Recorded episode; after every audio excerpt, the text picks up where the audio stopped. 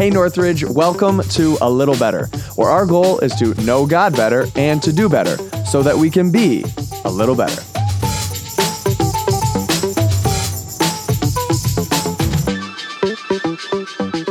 Hey everyone, welcome back to A Little Better. Thank you for watching and listening every single week, because we're assuming that if you listen every single week, and there's no universe in which you've ever missed a podcast. Just kidding. I know that is not how I listen to podcasts. I'm a binger, but regardless of how you listen, we're glad that you were with us. Thanks, Drew, for jumping back in and for finishing out our series. Is it just Be Rich, or is it How to Be Rich? Because I feel like I've been saying it wrong potentially for the whole series. Just two words, be rich. Okay. Yeah. So that makes me feel better. I've been saying the right thing on Sunday mornings. I would have assumed I would have been corrected by now. But yeah, thanks for this message. I recognize talking about money can probably be a little bit awkward from your position. In fact, I actually kind of want to ask about that. Like, what tension do you feel or not feel when you're talking about money, recognizing that, like, at some level, obviously we're the recipients, meaning the church is the recipients of people's generosity. So, like, how do you feel? What don't you feel? Give me that. Walk me through that. To be honest, I really don't feel anything crazy awkward. Like, I understand there's a tension there that for some people, they just don't like when the church talks about money, because it does feel self-serving.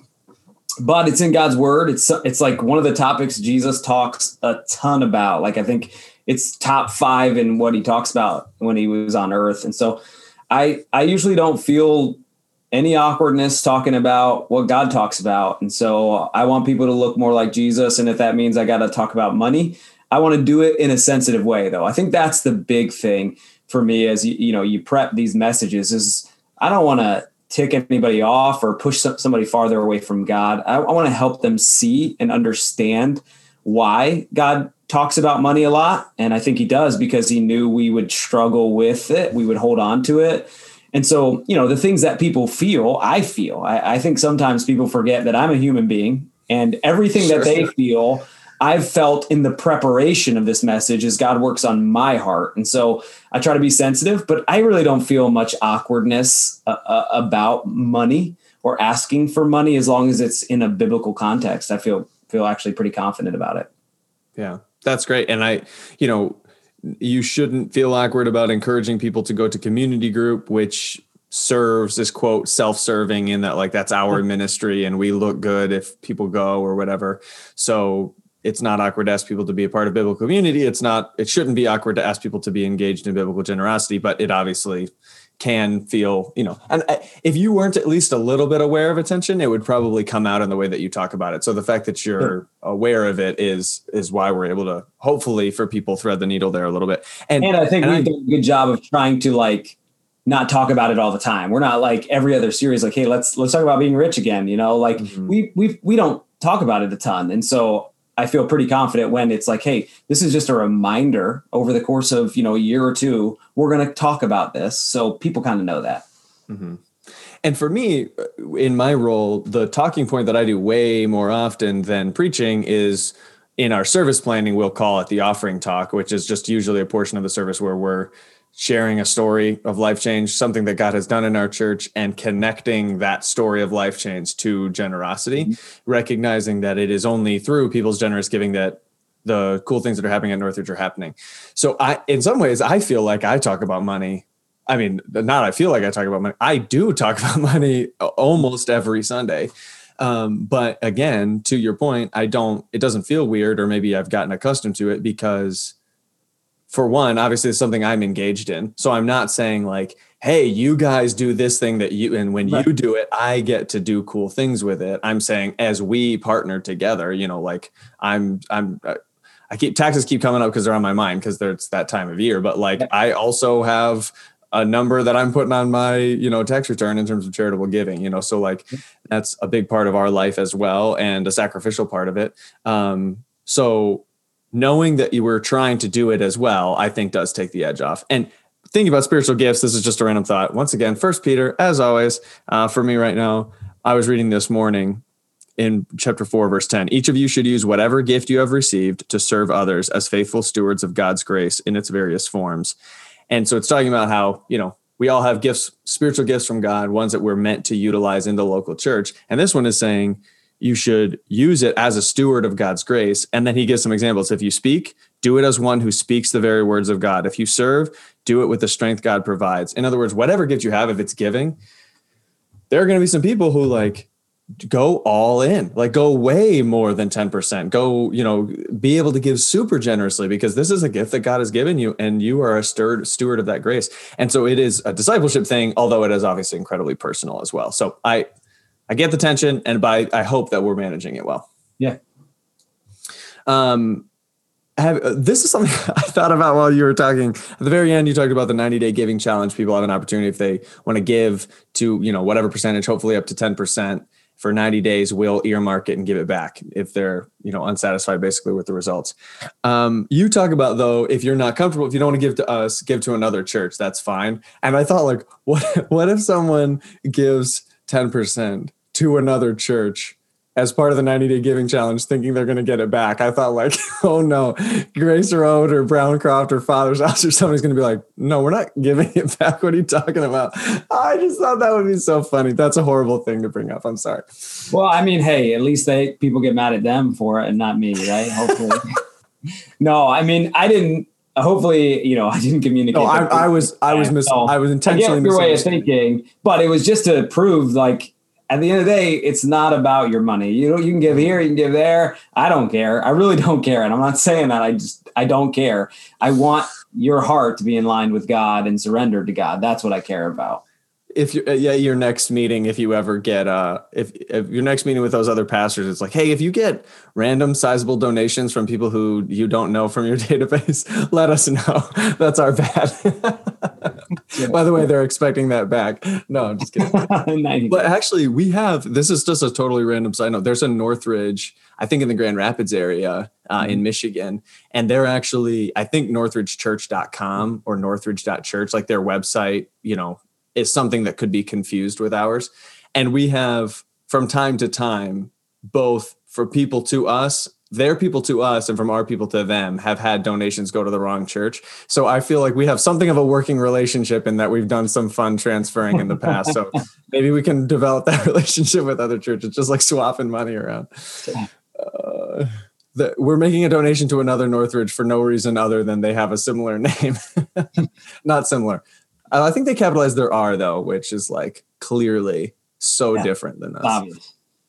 Obvious. Anyway, so dude, tell me about these fruits and veggies. How do we get all that there? Where did all those things come from?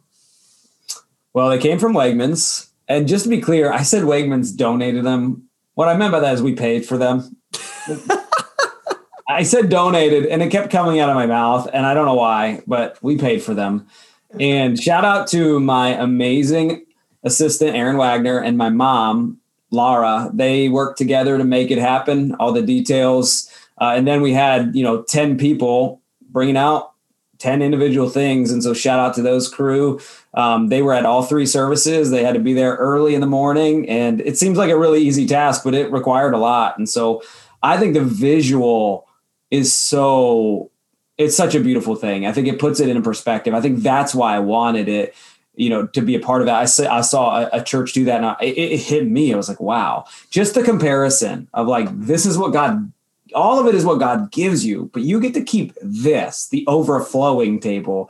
Mm-hmm. And this is what God gets to keep. It's just like, wow, man, what is, like, how can I not give that back to God after he's given me all that? Right. And so that visual, I just think is a really powerful picture that puts it in perspective. I had someone say, tithing is an awkward topic. We talked about that. It's like 10% of your income, especially when you're used to living off 100.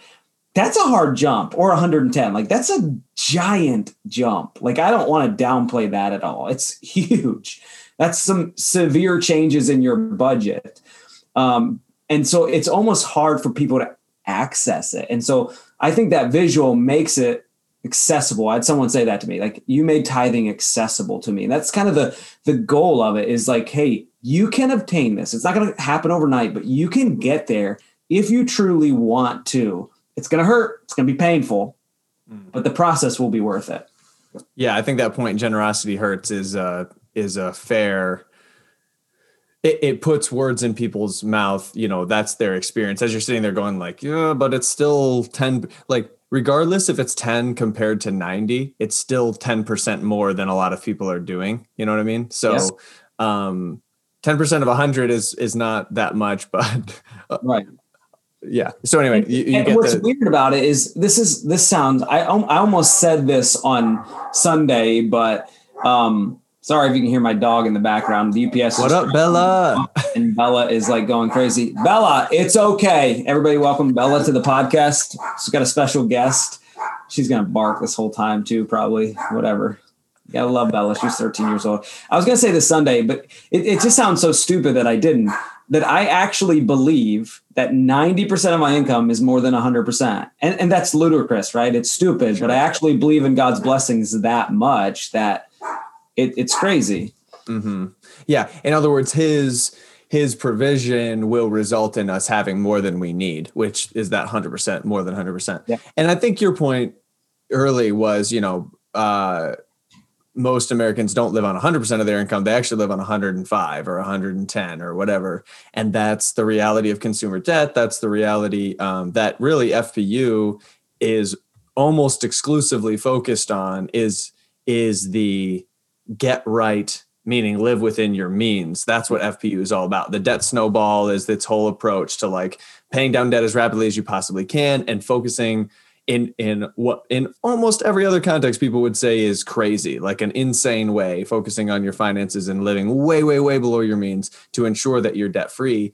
And then from there, you're able to, you know, function a little differently. FPU is really not about like wealth building or something, you know, it's not an investment strategy course or something. It's all the bottom line is spend less than you make. Like if you just wanted to boil down FPU to one phrase, and that sounds so simple, but it's, I mean, the reason that whole organization has built, you know, this empire off of that philosophy is because almost no one does it. It doesn't matter how some of the best, you know, most successful financial people out there do not live on less than they make. It's just like, doesn't matter how much you make. It's so easy to want to spend just a little bit more. Well, and that's how you build wealth ultimately is don't spend all that you make. Like, guess what? There will be left over. You'll pay off the things that you do have, right? You'll own them. They'll be yours, not somebody else's that you're paying. And you will have leftover because you budgeted wise and you build wealth. That's exactly how you build wealth in life. Mm-hmm. And it doesn't matter if you have a lot. I read the other day, there's this pastor who only made a certain amount. I think it was like around $50,000 a year. That was like the most he ever made in his life. And at the end of his life, he was a millionaire. Wow. Millionaire. And it was like, what did he do? How did he get there? Well, he just didn't spend all the money he made. I got to look it up. I read it the other day and it shocked me. I was like, oh my word, this is incredible because, you know, in our culture, you know, $50,000, decent salary, right? But like, it's not, no one running around making 50,000. We're running around saying they are mega rich, millionaire. Right. Like, no, right. But you can make money go a long way if you manage it well. That's right. That's right. And Ramsey even talks about like how your income is your biggest wealth building tool. Like, and again, that sounds so simple of like, of course, duh. But like, if you give your dollars a job and you spend less than you make, then your income becomes the revenue stream by which you can build wealth over time. And all of what we just said, though, the great irony of that is, all of that sounds again like a worldly definition of wealth. Like here we are talking about like how we want money and like, oh man, to be a millionaire. But like really what we're talking about is how wise financial practices more often than not, when well applied over time and followed with diligence, will result in a better financial situation than you had before in terms of material wealth. But most importantly, you will be honoring God with your finances. And if you never build wealth in any remarkable way, you will still have the peace that comes from knowing you're pleasing God, have the provision that comes when you're following God, and you will have something substantially more important than wealth, which is, you know, a right relationship with God and others. Well, and money managing is important to God too. you know, generosity is very important to God. It's not about what you have, but God also wants us to take care of what he's given us to steward. I think of, like, you know, the passage of the talents. You got the guys that get things and God looks at him and is like, hey, you dug this in a hole and did nothing with it. He's like, you're a fool too, basically. Yeah. Like, mm-hmm. you know, but the guys who invested and doubled it, what I've learned in my life is when I manage my money well, it's not to build wealth so I can be like the guy in Luke chapter 12 and be like, man, I get to enjoy life and take it easy. Building wealth actually gives you a platform to be more generous with too. The more you build, you are able, it gives you a capacity to be even more generous, to help more people. Again, it's not about you. It's about what you're doing with what God is blessing you with. And so I think that's important to manage your money well is a biblical thing, and to be generous with your money is a biblical thing. You don't get to pick one or the other. They're both, you know, part of being sanctified under Jesus Christ. Mm-hmm. Yeah. And those are the reason that this is attention, and the reason that prosperity gospels exist, and the reason that people can feel nervous when you talk about church is that Andy Stanley is fond of saying, following Jesus makes your life better and makes you better at life. You know, those two things go hand in hand. And there's a sense in which, of course, that's a mostly American sentiment. There's a world, you know, plenty of people around the world their lives have not gotten better when they started following Jesus. But in a world that rewards good behavior, like America often does, it can reward good behavior. Well, then when you get better at life, AKA manage money according to the guy who invented money, AKA God, when you manage your money in a way that follows his rules, it follows that on average and in general, should all the things play out, this is not barring, you know, unemployment and substantial health costs. And like, there's a million ways that this can go sideways. And even people who have been extraordinarily diligent with their funds and their income for their entire lives never get to, you know, some extraordinary place, but right. They are in a much better place financially than they would have been had they mismanaged their money. And God blesses in ways that we can't always even understand when we choose to manage it well, which is what I loved, you know, your story about kind of that generational blessing of your dad's generosity and what that has looked like in your life. And Pastor, remind me of his name from Pennsylvania. Richard Kinnell. Yeah. His kind of insight there. I love that perspective. Yeah, it is a different perspective. And, you know, I didn't do anything during that. Like, it's not my generosity, it's my dad's generosity. And, you know, I just believe God blesses you when you are generous. And again, like I said this weekend, we got to be careful with that word, right? But, you know, I think even the little things, I think we just miss out on God's blessings. Like, you know, my car lasts a long time, right? Is that by accident, right? No, that could be one of those blessings where, like, hey, nothing goes wrong in your car for years, and you're just assuming, like, oh, I get my oil change. You know, like, if you live in a house or an apartment, right? Like, at any moment, your toilet can leak and ruin a lot of stuff, right? But the fact that some of the times those things don't happen, that could just simply be a blessing from God that we often, like, we just miss out on so much that God does that we're just blind to, or we just expect or assume.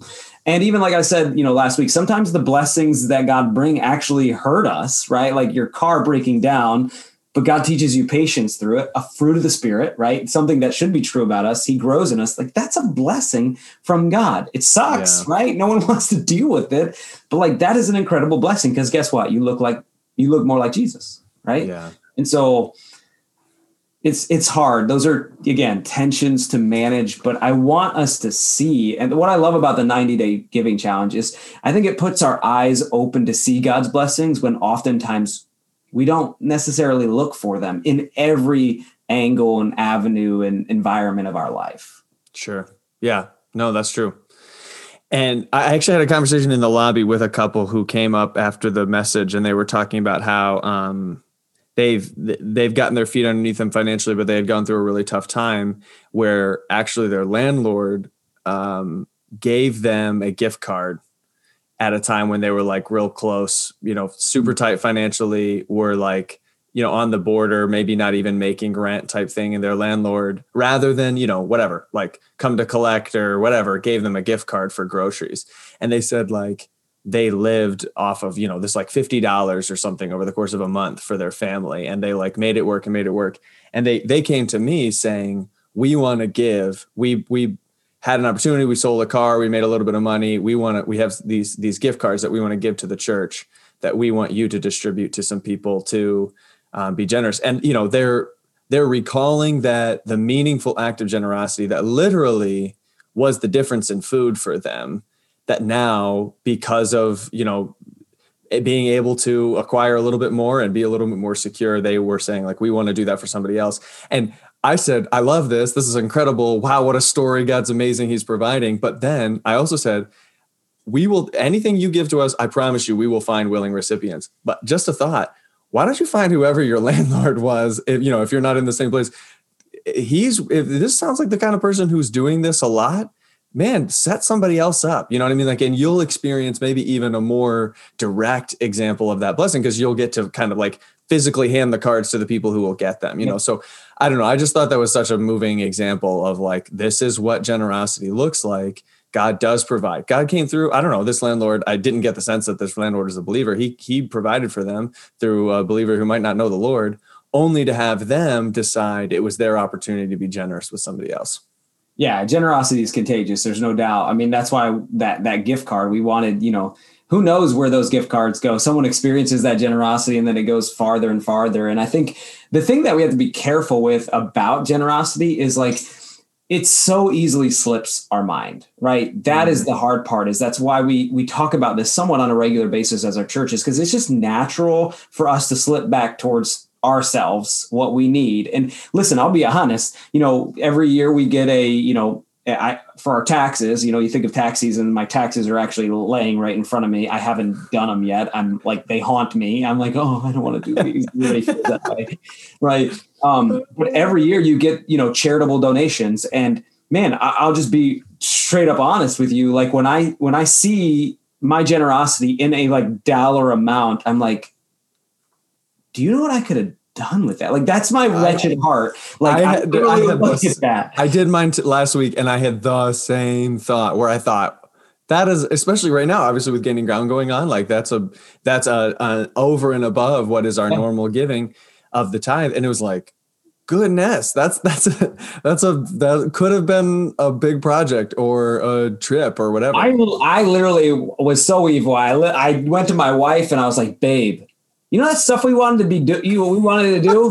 We could have done it. I literally did that. Like, honestly, and that's just how easily we slip back into greed. And what I'm talking about is, honestly, it's stupid. It doesn't matter. And, like, that's what we have to be careful of, is like, hey, it's easy to be generous. Like, after a message on generosity, where, like, you challenge somebody, you're like, I'm going to do this. And then something breaks, like, you lose your job or you get a pay cut. And what I want in my heart to be true is, I want to be generous no matter what my circumstances are doing around me. Like, that does not change about me. Like, whether I make a lot or I make a little, God always gets what he gets, what he wants from me. Like, that's never going to change. And whatever happens in my circumstances, I will just adjust my budget to that, not take away from what I believe is God's. Sure. And it's kind of a warning that we never got to in the series, that I thought maybe next time we talk about money, is that slippery slope of, like, woo, let's do this. Well, guess what? The enemy's coming after those people who made commitments to be generous. Mm-hmm. And hey, I believe he has the power to make your circumstances bad, to get you out of that habit, that step of faith that God wants you to live in. Mm-hmm. Yeah. And, you know, I'm thinking of 2 Corinthians 9 here. Whoever sows sparingly will reap sparingly. Whoever sows generously will reap generously. And I love this. Each of you should give what you have decided in your heart to give, not reluctantly or under compulsion. God loves a cheerful giver. And I think that's where the cheerful giver, sometimes, I think, if it's automated, like for me, you know, or for you, like if it's coming out of your bank automatically or whatever, you can actually miss out on the cheerful part, because here I am not really, I mean, I'm at the giving portion of my budget is something that I don't have to think about. So I can go a while not thinking about it. And then you see your charitable giving or your quarterly statement or whatever, and it's like, what? that's a lot of money. And then I'm like, wait, I was cheerfully giving because I'm happy with the life that God's given us and he blesses. And, you know, we're thrilled with the life that God has given us beyond finances, just because we have a relationship with God and we love our family, loves each other, whatever, you know, there's so many blessings. And then you see the number and you're like, wait a second. And that's where the cheerfulness actually stops. And what that reminds me of is like, I've been living however long since the last time I looked at our quarterly statement or whatever, I've been going that long with zero thoughts as to that money. And then once I see it, I greed and what I could do and what am I thinking and why are we doing this starts to pile on. And that's where it's like, no, God loves a cheerful giver. It's not about the percentage. It's about the reality that I need to do this with a cheerful heart. And if I'm sowing generously, then we'll reap generously. So anyway, I think this has been a good conversation because it's probably good for people to hear us process the reality that like we're just because our paychecks come from the same organization to which we are donating these sums doesn't change the fact that it's a struggle. It's money is a battle. I you know, there's a lot of strongholds in Christianity. I think it might be number one. I do like it. You know, that's why God warns about the love of money. What is it? It's the root of all evil. So just make sure the love of money, not money. Sure. But man, it's easy. You know, we live in a greedy world with a lot of stuff, and who doesn't want stuff? You're lying if you say you don't. Like I want stuff. But man, the stuff that awaits me in eternity is it pales in comparison to what we like what God has in store for us. And so if we keep our eyes on the prize, as Paul says, right? We keep our eyes on the prize. The prize isn't stuff. The prize is eternity with Jesus. All this stuff kind of wanes in comparison. So let's close with this. The words of 1 Peter chapter 1. Praise be to the God and Father of our Lord Jesus Christ. In his great mercy, he's given us a new birth into a living hope through the resurrection of Jesus Christ and into an inheritance that can never perish, spoil, or fade. This inheritance is kept in heaven for you. So it's coming and it's going to be worth it all. All right. Thanks for the conversation, brother. We'll see you next time. Sounds good.